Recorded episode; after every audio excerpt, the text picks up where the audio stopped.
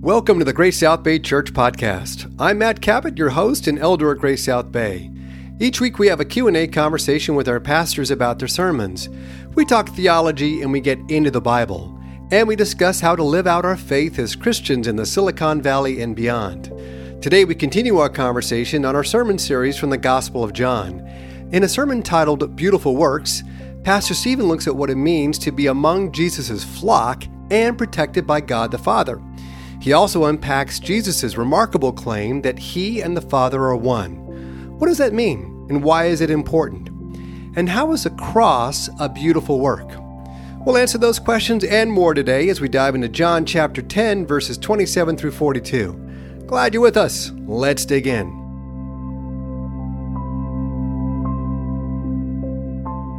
So, Stephen, we start this passage again with the metaphor of sheep right? Jesus says, My sheep hear my voice, and I know them, and they follow me. Then he continues, My Father, who has given them to me, is greater than all, and no one is able to snatch them out of the Father's hand. And then Jesus adds, I and the Father are one. So let's uh, let's unpack these verses. When Jesus says about the sheep that know him and follow him, that God has given them to him, what does he mean? Yes, a very deep theological statement packaged in a good analogy that, as we've talked about before, Jesus is using an analogy that everyone uh, listening at the time would understand because they were a shepherding people, a livestock driven culture. And this is here uh, a similar sheeping, phrase. Right? This is called sheeping sheeping right yeah yes, we, we yeah. talked about the sheeping um the uh category the, of sheeping this this idea of the father giving them uh, the sheep to Jesus is a theme that has already been brought up in the Gospel of John. Uh, in chapter 6, verse 37, Jesus says, All that the Father has given to me will come to me, and whoever comes to me I will never cast out. Um, and what Jesus is opening uh, our understanding to is uh, the a deep theological concept, the roles of the different members of the Trinity in the process of salvation, right? Mm. So hmm. this is deep, deep stuff. Yeah. Um, we're talking about what we would call the economic Trinity. So mm. how the Trinity relates to each other and how they function within their relationship for the salvation of humanity. And what we see here is that God the Father is the one who preordains some souls for salvation right? And, this is uh, what we might call election. God the Father chooses some, elects some, and whomever he elects and calls to salvation uh, will be saved by Jesus, God the Son.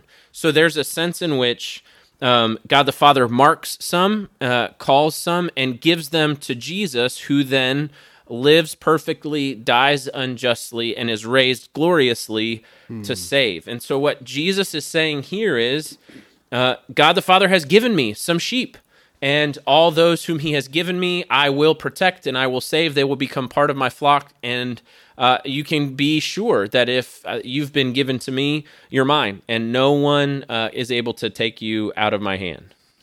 So, so let's unpack that a bit. So, in addition to being given to Jesus, uh, we cannot be taken from Jesus. What does that What does that mean? Yeah. So uh, again, this is a, within the analogy of um, a, a shepherd losing track of his sheep or being snatched by either wolves in this context or robbers, also used here in the analogy. Um, and and really, these words of Jesus should fill us with hope hmm. um, and comfort, right? The the safety and security of those who belong to Jesus is assured. Hmm. Um, those who have been saved by the sacrifice of Jesus are saved no matter what. There is nothing, whether it be an external force or an internal sin or doubt, that can that can take you away from Jesus. Um, and and I know for many of us that is a concern. Often we see the reality of our sin or the depth of our sin, whether it's from our own introspection or the um, you know, other people pointing out our sin, and the the guilt and possibly shame is overwhelming. How could Jesus love someone like me? Um, how could I actually be saved and continue to live this way, to behave this way? And these words here uh, confirm that no one, nothing, not even you yourself, can snatch you out of Jesus' hand. Um, Those of us who look at friends or family members who used to profess faith, used to walk with Jesus, um, and now are doubting, or they've turned to a, a life of sin, uh, but are are still within the the fa- you know w- this is this is comfort. Jesus is saying. Uh, this is on me. The responsibility for salvation and security is on me. Those who belong to Jesus will always belong to Jesus, um, and, and that should comfort us. That hopefully is is comforting to us. No, it's incredibly comforting. It's not it's not up to my to my fickle heart or my faithless ways, but God has promised to keep us and preserve us to the end. Correct. Yeah. Yeah. So it's it, it's a remarkable statement, and it's super hopeful. Um, but it, it and it may or may not have angered the Jewish leaders. But when Jesus said, "I and the Father are one," the Jews picked up stones to kill him. Why was why that? What what angered them so much? Yeah, in in their eyes, he is very clearly blaspheming here, right? Uh, because he is besmirching the name of Yahweh, um, and this this is uh, laced with tradition and pride and history here, because God reveals Himself to Moses on Mount Sinai. Uh, using uh, a particular name, um, and that is Yahweh. Um, and he tells Moses that he is the God of the people of, uh, of Abraham, uh, but he is now initiating a, a new relationship, a new covenant with them, and he is going to rescue them from Egypt, slavery in Egypt, because Israel is his firstborn son. That's the hmm. relationship that Yahweh reveals to Moses on Mount Sinai. And so from that point on, there has been this father son relationship between God and the people of Israel. Now, with that, there is this almighty holiness that God reveals himself with. We might remember that God leads them through the wilderness with a pillar of cloud by day and a pillar of fire by night. He provides water for them when there's no water, He provides food for them when there's no food. He uh, completely dries up a portion of the Red Sea for them to cross on dry land so that they can escape Pharaoh's army. When they get to Mount Sinai, there are thunders uh, and and lightning strikes and loud trumpets at the top, signaling God the Almighty dwelling there. And so there's a sense in which uh, God, even though He's very personal in calling Himself the Father of Israel, He's also very transcendent and almighty and and high above everyone and everything. And because of that, throughout history, Israel has protected the glory and honor of God's name by not even saying it. So they wouldn't even say the name Yahweh. They wouldn't even dare utter it because even talking about it would be uh, putting uh, too little honor and glory to his name. And so when Jesus not only talks about the Father here very openly, but he says, I and the Father are one. I, the the the boy from Nazareth turned teacher whom you Yeah. knew and saw are, Right. are am one with the Father. They are horrified that he would disregard the the glorious name of the hmm. Father in such a way, and not even the name, but God's identity by uniting Himself to the identity of God. And so, in their tradition, in their view, it was the honorable thing, the the good and right thing, to stone someone who would say, "God and I are one." And, and what he said was, in their eyes, blasphemous, right? And and this this term blasphemy, you don't hear it much today. I mean, I remember my grandmother would talk about it much more in her generation. But but what is it, and why should we avoid it? Yeah, um, it, you know, I, I have a couple thoughts on that actually, and it, it's hard um, because when we talk about blasphemy, what we're saying is we are attributing uh, something to the Almighty that is not appropriate, um, and we are in some ways condescending God by uh, talking disrespectfully or uh, inappropriately about Him. Um, you know, and and in some ways we do do this often, um, jokingly or seriously, um, saying you know using the Lord's name in vain, for example, and mm. and it's not necessarily blasphemy, uh, but it is taking you know, yeah, you, you know, especially for for uh, our culture using uh, God's name with a particular um, negative uh, imperative, you know, yeah. damning someone in God's right, name. Right. Uh, that that would, in my opinion, be very close to blasphemy.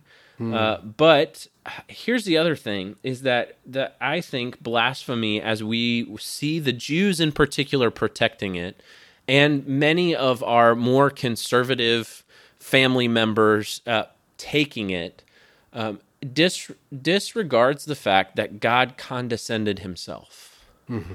And I think this is really important for us: is that um, yes, God is holy, other, high above, almighty, holy in the sense that we can't even begin to understand how perfect and otherworldly He is. Mm-hmm. And yet, of His own free will, He became human. He lived a, a an incredibly you know normal human life he ate and drank and had to go to the bathroom and had lost his teeth probably mm. scraped his knees um, was uh, fell in the mud and probably in his day because there was no indoor plumbing stepped in sewage mm. and like all the normal boyhood stuff jesus experienced um, and for us to be so protective of the deity can lead us to a place where we forget or ignore the humanity of Jesus. And I think that that's important because when we talk about Jesus, we're talking about God uh, with us, right? Emmanuel, mm-hmm. God with us. And there's a connection and community that we have with the Trinity because of his choice to condescend to us and become human. There is a connection that we are missing out on when we choose not to see God as understanding who we are and connect and, and purposefully engaging with us. And so I, I think we have to be really careful um, to not err on the side of calling anything uh, that is human blaspheming God, but also careful on the side of not uh, being so uh, diminutive of who God is that we lose out on His almighty holiness. Um, I, I, think that where we're at uh, in our culture probably takes uh, God, Jesus in particular, but God's deity too lightly. Mm-hmm. Um, so maybe a, a little more uh, healthy dose of um, of good um, holiness would be helpful. Uh, reverence, a reverence, yeah, yeah, yeah but yeah. but also with the same mindset that there is an approachability to God um, that is that is beautiful and helpful and and worthy of our um, thanks and praise. Yes, no, I mean that's always been the tension and in theology for 2,000 years is the immanence and transcendence. Transcendence, right? yeah. Just yeah. those two twin things we have to fit or to think about intention. Right. Um, in your sermon, you said that Psalm 82 fits into this passage. How so? Yeah, Jesus actually quotes Psalm 82 here um, as they are getting ready to stone him um, for insinuating or equating himself with God he draws uh, to their mind, to their recollection, uh, Psalm 82, which is a, a, unique psalm for sure, but not completely abnormal in the mm-hmm. sense that uh, it's a, uh, written by the Israelite worship leader Asaph. Uh, but he uses a literary function where he describes in, um, you know, uh, um, what's the word? Um, poetic language, mm-hmm. a courtroom mm-hmm. uh, with God as judge, and there's an accusation against the leaders of the world, particularly the leaders of Israel. Mm-hmm. They are supposed to lead and guide and care for and instruct God's people using the authority that God has given them and following God's laws and his word that he has given them. And they haven't. They've led the people astray. Things are going poorly. Anyway, the accusation begins by them being called gods, little g, gods. Mm-hmm, mm-hmm. Um, gods in the sense that they are under shepherds of Yahweh's people, right? They are God's contractors, as it were.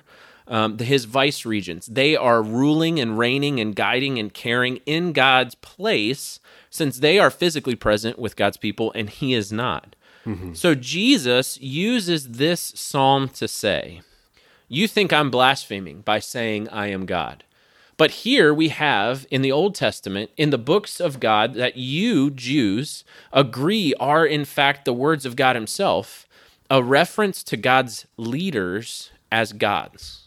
God has given them authority and given them power through His word to lead by His word. They're ref- referred to as gods. Hmm. So, how much more appropriate is it then for me, who is God Himself, to call Himself God? Hmm. So he is using Psalm 82 to affirm his own uh, words, but more than that, to confirm his deity. Right? Like I, I, hmm. he is saying, if the leaders of Israel are calling themselves God, and I am God, how then is it wrong for me to say I am God? Mm. You know, it's a pretty pretty solid argument here. And and do you think that the uh, the Jews understood that what he was trying to do there? Uh, I don't think so uh, for mm. most of them. That's why they they are still trying to continue to try to kill him uh, right. because there is a sense in which um, even though from our viewpoint it makes sense, it's a logical argument. From their viewpoint, his deity did not compute. This wasn't right, right. Uh, acceptable for someone to actually be calling themselves God and um, to be God. That didn't mesh with their understanding of how God would would save his people. Right. And he and they were clear but by using Psalm 82 they were clear about the comparison he was making. Uh, I I think so. I think it yeah. was very uh, uh, you know, they they knew scripture well enough to know what he was talking about.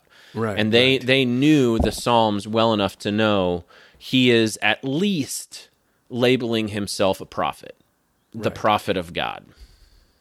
So there's there's uh, some changing of words in there, misunderstanding, misconstruing, and so forth that the Jewish leaders make. But I was wondering, um, in what ways do we change the words of Jesus, and why do we do it? Yeah, that's a really good um, self-diagnostic question, and I, I hope that that came through in my sermon as a as a goal uh, for us to all um, strive for is to is to take a step back and to compare what we think Jesus has said or done or uh, would mm-hmm. approve of with what he actually has said and done. You know, when I uh, assess my own heart, I find myself assuming that Jesus has or at least would affirm my thoughts and my actions, the mm-hmm. ways that I live and view the world. Um, you know, and I, I, think this is really subtle in most of our lives. Um, we uh, disapprove of someone's behavior and we come up with good moral or even biblical reasons for their behavior to be wrong. Um, and mm. I think we see very rarely Jesus just outright um, condemning people. In fact, we see the opposite. he says, "I do not condemn you." Right. Um, we we view a particular group of people or a particular behavior as morally wrong or morally right. We we assume that because uh, we believe in Jesus, we follow Jesus, that He too has affirmed it. And for many of us, we are able to pull out a, a quote from Scripture, maybe a quote of Jesus Himself, mm. to solidify our viewpoint without taking into account the system of what Jesus is calling us into, the system of living. Um, mm. and, hmm. and I think one of the ways that ha- this has become really prevalent is what uh, we might label uh, uh, in in our culture today. We might label as like Christian nationalism, hmm. um, right? And and I think that there are many people out there who would look to biblical statements to confirm that we should, in fact, change our country into a Christian country. And for many people, they would say back into a Christian country. Mm-hmm. Um, and I think, in fact, if we look at the system of faith and repentance and belief that Jesus um, saves us into, right? Not saving us from, but saving us into a system of repentance and belief and faith. Mm-hmm. Uh, the reality is, uh, we were uh, never called to make a nation on earth mm-hmm. that was Christian, right? That that that's uh, there will be people who are leaders of nations that are Christian. There will be people uh, in large groups in different nations that are Christian, but the kingdom of God is not tied to or does not thrive by or fall by the nations of earth. Mm-hmm. And so it, I think it's easy for us to do similar things in our own hearts to say, uh, you know, Jesus never uh, did this or said this or wanted this, or Jesus uh, confirms what I believe. And so, like, yeah, this is such a hard uh, diagnostic uh, for us to to follow, um, but it's a good one for us to follow. And the only way for us to know for sure if we have changed the words of Jesus is to know and love and listen to Jesus's actual words recorded for us in the Gospels. Mm-hmm.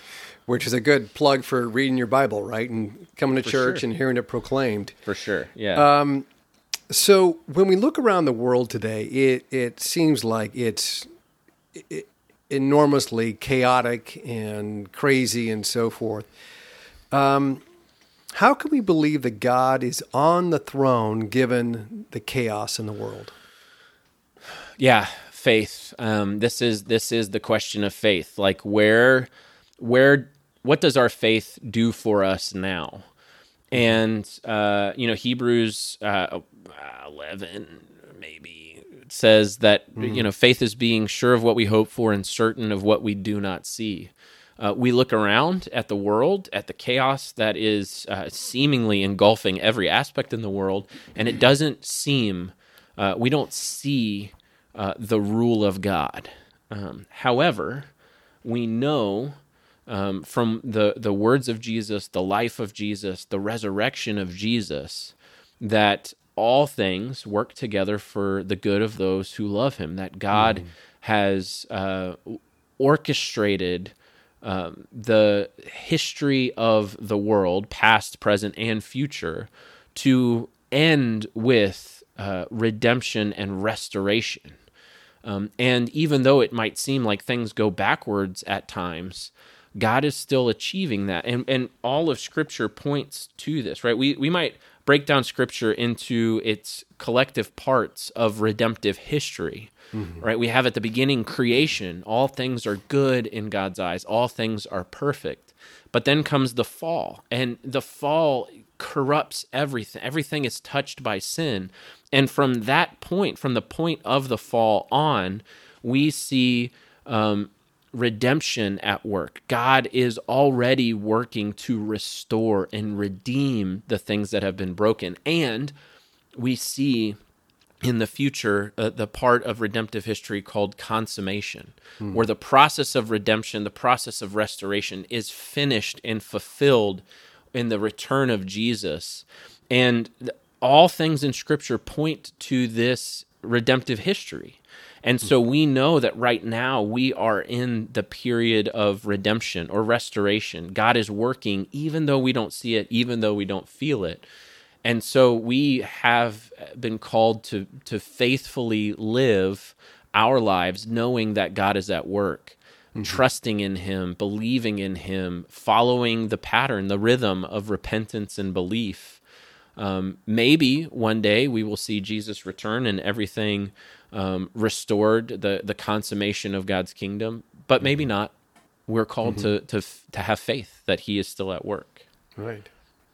So your the title of your sermon is "Beautiful Works." What are the beautiful works you're referring to in your sermon?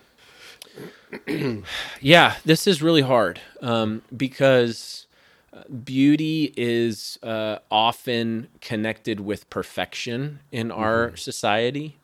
Um, and I think that um, what we see in scripture is that beauty has less to do with perfection than it does with identity. Hmm. And uh, in particular, um, brokenness is not uh, a preclusion from beauty, right? Just because something is broken doesn't make it ugly. In fact, in many cases, it's in the brokenness that we see Jesus working beauty.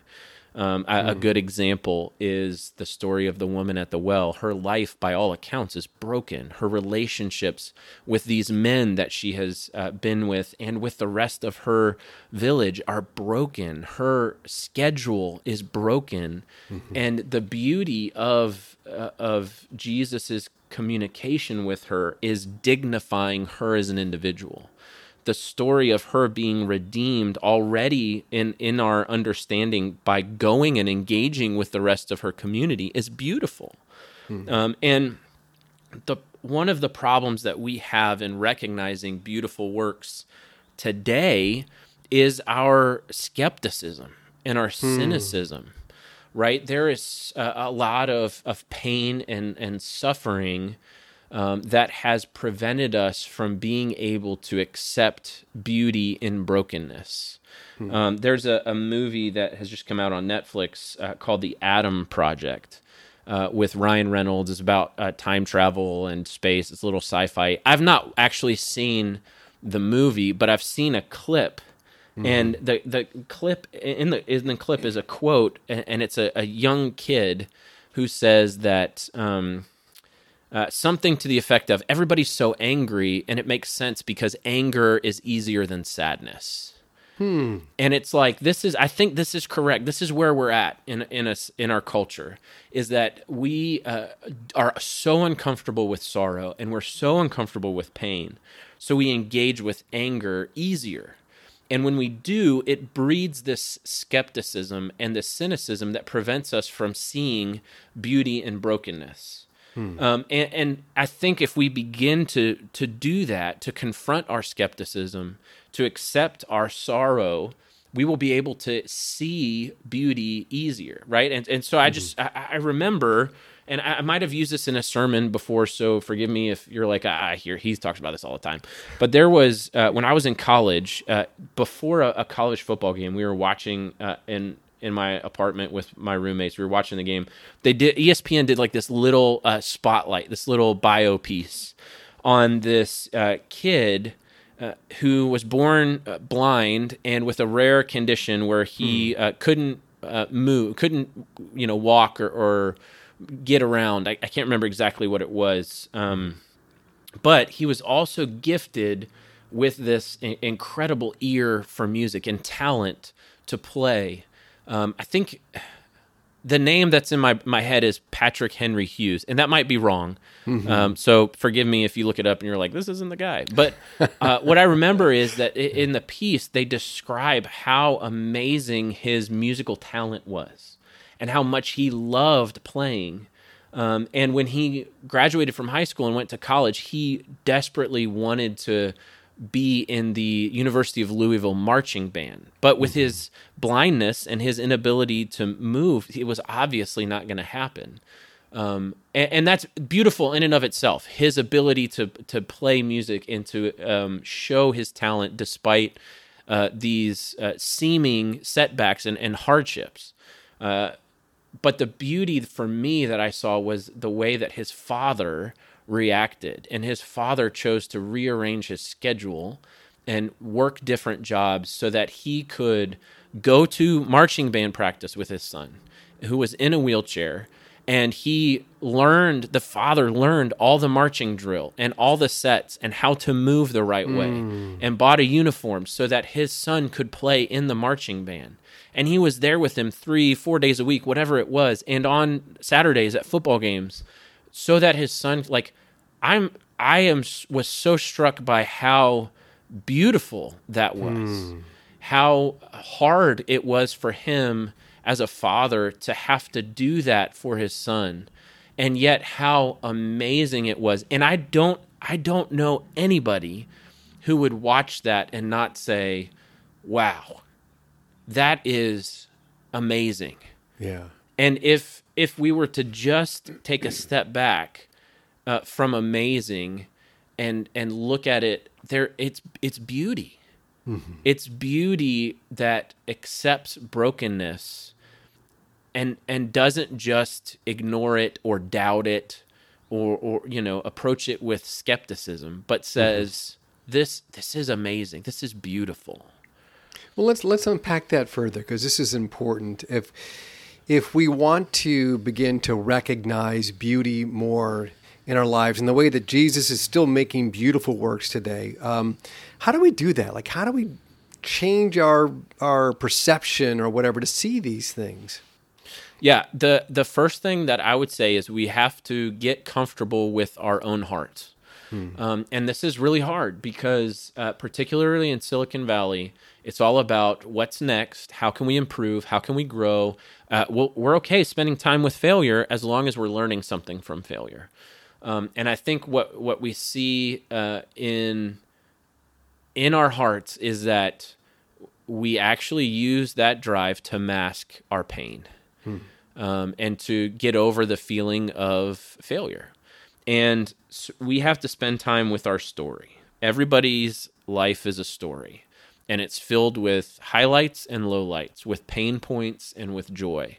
And to be able to take a step uh, out of the the fast paced life and to say, my life is really hard.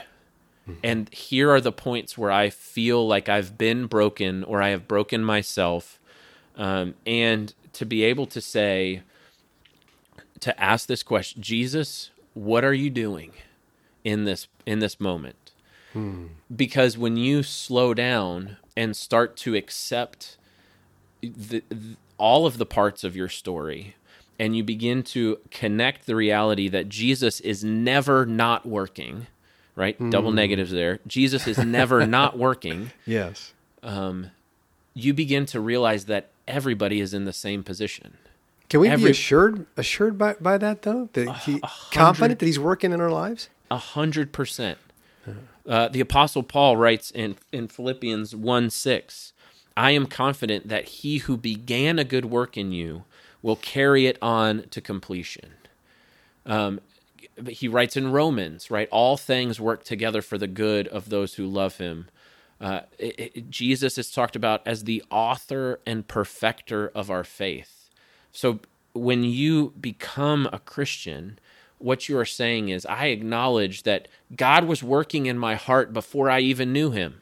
Hmm. Right? He is the one who brought me to a place of conviction where I cry out in repentance and receive the forgiveness offered to me on the cross. And the Holy Spirit now dwells in me, continuing to root out sin to bring it to the surface so I can repent of it and be freed of it. And that process continues throughout my whole life. It's called mm. sanctification. The Spirit of God is dwelling in me, uniting me to Christ, making me more like Him, working in me at all times. And so when you start to believe that, then your pain and your sorrow over the loss of a family member, over two years spent in isolation of in fear uh, from COVID. Um, there is a sorrow and a loss and a grief that often is replaced with with anger and frustration because it's easier and it hmm. distracting. But when you begin to accept the brokenness uh, and see that God is somehow working in it, using it as we've talked about sinlessly, mm-hmm to make you more like Jesus, you're you're it's just a beautiful your eyes become attuned to the reality of Jesus working in other places. And so mm. instead of looking at someone's uh, struggle or failure or story as uh, skeptically, you begin to to look at it with curiosity and with grace and wonder. And you see someone who is in process and is has a, their own sense of beauty to them, mm-hmm. right? Like I, I, think about how silly we often uh, caricature caricature art galleries, right? Like Mm-hmm. in movies and cartoons and whatever, uh, we always have this sense of like people standing in front of an impressionist piece of art, which is just like paint splattered on a canvas, and one person's like, "Oh, I see the sun," and the other one's like, "Well, it's a it's a great uh, remark Right. on the depravity of humanity." And exactly. Yes, that's the point. Hmm. The point is that that what you see in someone's life uh, might have to do with how you see Jesus working in their life, for sure. Mm-hmm. But it also might have to do with how Jesus is working in your life and highlighting particular aspects. We were, I Mm-hmm. was talking about this with someone uh, earlier this week um, about like what is the benefit of of corporate prayer like why why are why why is it a good idea for us in our community groups to encourage community groups to pray together? Because so often it's like hey i got this meeting this week or like yeah it's, uh, you know uh, my roommates are uh, have left me out again and so let's pray for that. It, and it might seem to other people like your prayer request is insignificant compared to what's going on in their life. And my rea- the reality is even if it isn't the most pressing thing in your life uh, even if it it is but someone else might see it as, as insignificant the reality is the words you speak jesus can use in the life of someone else. So if you are confessing a sin that might not seem very sinful to someone else uh, it might open their eyes to the reality that they are in fact sinning in the same way that they had not ever thought of it but because you you spoke it. They were the spirit in living in them used your words right? Like beauty uh, is in the eye of the beholder for sure but beauty your eyes are attuned to the beauty in the world around you as you begin to see the beauty that jesus is working in you. And and so uh, to begin to see that you have to you have to accept the brokenness the hardship and the work of jesus inside of you So, what would you say to those listeners who say, I hear you, I, I, I think that God is on the throne despite the chaos. I believe you that God's still doing beautiful works, but they have doubts and unbelief. I mean, how would how does Jesus respond to our doubts and unbelief? Yeah, a hundred percent. You are in good company because everyone does at at some point, and I would say more often than not. Uh, and someone who says I've never I've never doubted or I've never not believed, a they probably haven't lived a whole lot of life, or b they don't really fully comprehend uh, what they're saying they believe, uh, because there is a dissonance between the world that was created by God and the world we live in now because of sin. And if we if you can't at least walk into that dissonance and say something is wrong and I don't understand it, uh, you're not getting the full picture. And so for someone who is struggling with doubt or unbelief, even though they can, you know, intellectually assent to the reality that Jesus is on the throne, uh, but they still doubt that he's at work in their life or that it's all going to be okay or that uh, you know I, I don't necessarily believe all this stuff we have to we have to see the jesus that is presented to us in the gospel as a, a jesus who is full of patience hmm. full of concern is slow to anger and is abounding in steadfast love hmm. right? He welcomes those who are doubting who are struggling to believe and he welcomes those because there is nothing in him that is threatened by it. Mm-hmm. There like it, we get frustrated with someone who doesn't believe in us or isn't confident in us because there is an insecurity in us. Maybe they're right. So i can't let this this uh, doubt come to the surface because maybe it's right. That's not jesus. Jesus is not insecure. God Yeah. is not insecure in his position. And so he welcomes those who are doubting and unbelieving and and struggling with the reality of life because he is confident in who he is. He is confident in what he's done. And he is confident that those whom he has called will be saved and will be sanctified, uh, made into the image of Jesus. And so God is long suffering, suffering in the sense of willing to go through the struggles. And I, I would say that uh, for many of us, we are hesitant to bring our doubts and unbelief to God because we're afraid of being corrected or being, uh, you know, received negatively because that's what hmm. we've experienced in life from humans. Mm-hmm. But I would say that the invitation of Scripture, particularly seen in the Psalms, is the that the the place of doubt and unbelief in the life of a Christian, of someone following Jesus, is up front. Bring mm-hmm. your whole heart to God. Uh, uh, you know, not disrespectfully, but just honestly, he's a big boy. He can take it. Yeah. Yeah. So, wh- why is it important that we have Christian community when we start to talk about these kinds of things? Yeah, and, and I, I've kind of alluded to it in talking about the the way beauty works, but um, the spirit, the same spirit that dwells in me and is working in me, is dwelling in you and working in you, and in every other Christian or follower of Jesus, right? And and what that means is I might be able to see one side of the painting, or I might bring one piece of the tapestry of of Jesus uh, to the the conversation, but you're going to bring a different piece from your own life story, from your own experience day to day, your own wisdom, your own knowledge. All of that is being shaped and informed by Jesus. And so when we gather together, um, there is a harmony. Right? I- I'm sorry, I'm a band nerd. This is what I do. Um, good, harmony, man. right? Like Yeah. in the sense that you can hear one instrument playing one piece of music and it is beautiful. But when you have a whole orchestra playing different parts that blend together, it is amazing. Mm. Amazing. And that's what we are as uh, the body of Christ, right? And we're not all we're not virtuosos, right? This is mm-hmm. probably more middle school band than it is London Phil, right? And listen, there there there's a commercial on right now for some I- car company.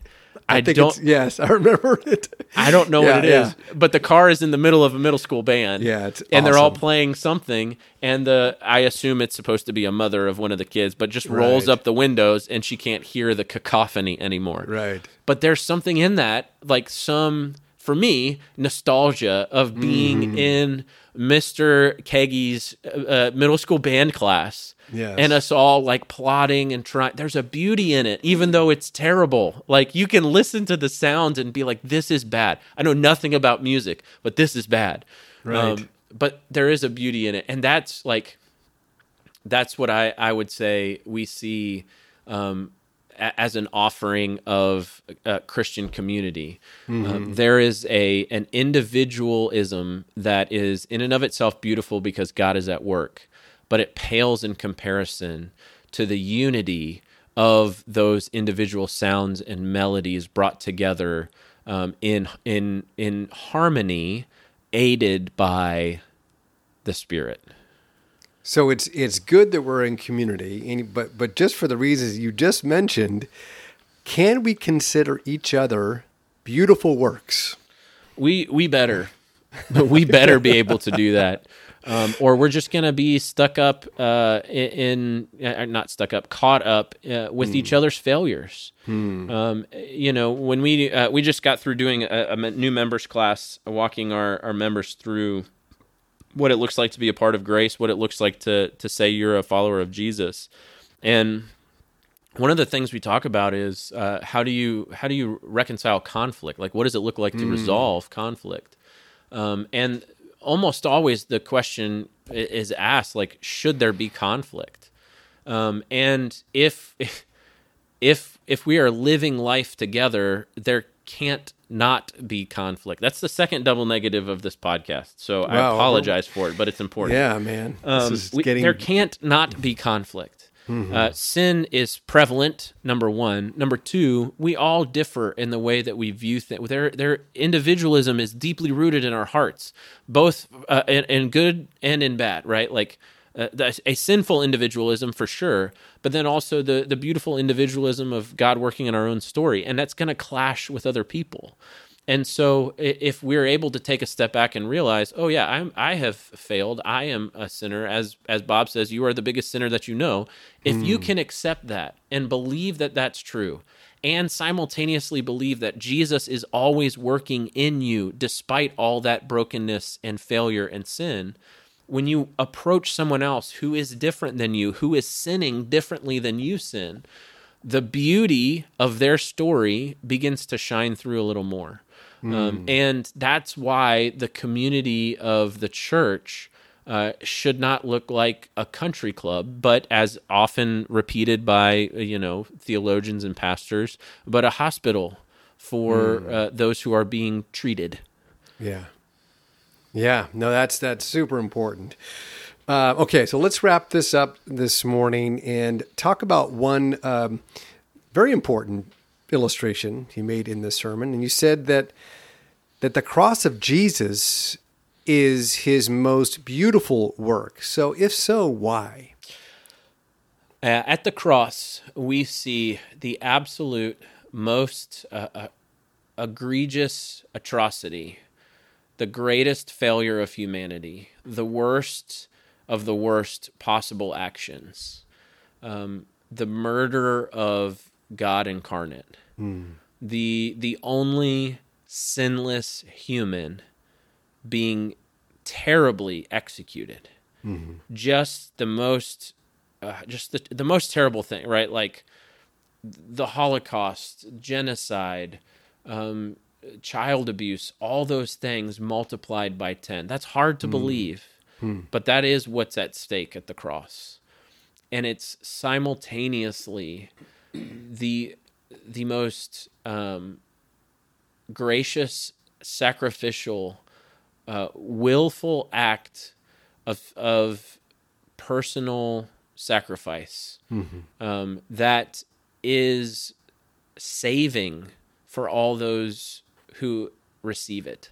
Mm-hmm. Right there, there is a um, mutuality when it comes to the depth of the depravity displayed by the cross and the height of the dignity displayed by the cross. Yeah. Um, it's it's hard to comprehend um, how happy the cross should make us, hmm. While also grieving us so deeply. Um, when I was a kid growing up in the church, every time uh, our church did communion the third uh, and fifth Sundays of the month, so not not as often as we do at Grace. Mm-hmm. Um, and when we did, it took a while and we sang hymns from the Trinity hymnal. Um, and one of the hymns that we sang was uh, is "Were You There?" Hmm. when they hmm. crucified my Lord, yes. and it's it's a it's a, a it, it sounds like a dirge of a song, very um, somber, and uh, I can remember being a child and watching all of all of these adults, many adults, mm-hmm. tearing up yes and and crying while singing the song and just thinking like it's a song like what's going on and then going away to college and mm. actually understanding what Jesus did for me and accepting the the depth of my depravity and my need for a savior every day not just like a one-time thing um, and you know maturing in my faith and then being back at my same the same church I grew up in and singing it and finding how easy it was for tears to form in my mm-hmm. eyes like the grief mixed with delight like this is the only way for me to know that I'm a child of God for me to mm-hmm. be a child of God the only way for now uh, my children my my wife my friends to be children of God is for God himself to be tortured yeah there right again in the brokenness, Jesus is working beauty. There is nothing more broken than the cross, mm. and there is nothing more beautiful than the cross. Amen, brother. That's uh, we we can take that to the bank. Yeah, I, I appreciate that. Well, thank you again for your time this morning. Yeah, thanks, Matt. The title of Stephen's sermon is Beautiful Works. It's part of our sermon series from the Gospel of John. You can find that sermon and all our sermons and this podcast on iTunes and Spotify and on our website at gracesouthbay.com. You can also find a link on our website to ask questions for this podcast. We're really glad that you're tuning into these podcasts, and we hope that these conversations are helping you, you develop a closer relationship with Jesus. If you have questions about the Christian faith or just need someone to talk to, we have pastors, elders, youth leaders, and a women's care team ready to help. We're just an email or a phone call away. If you have a prayer request, you can also go directly to our website at gracesouthbay.com and submit your requests using the prayer button at the top of the website. And if you're new to Grace South Bay, we would encourage you to fill out the Connect card and one of our pastors will reach out to you. And of course, we'd love to have you join us for Sunday morning worship. We meet at 9 a.m. at Crossroads Bible Church in San Jose. We'll be back next week with another episode of the GSB podcast, so stay tuned and stay connected and be encouraged knowing that nothing can separate you from God's love. We look forward to our next time together. Now go in peace to love and serve the Lord. Thanks for listening.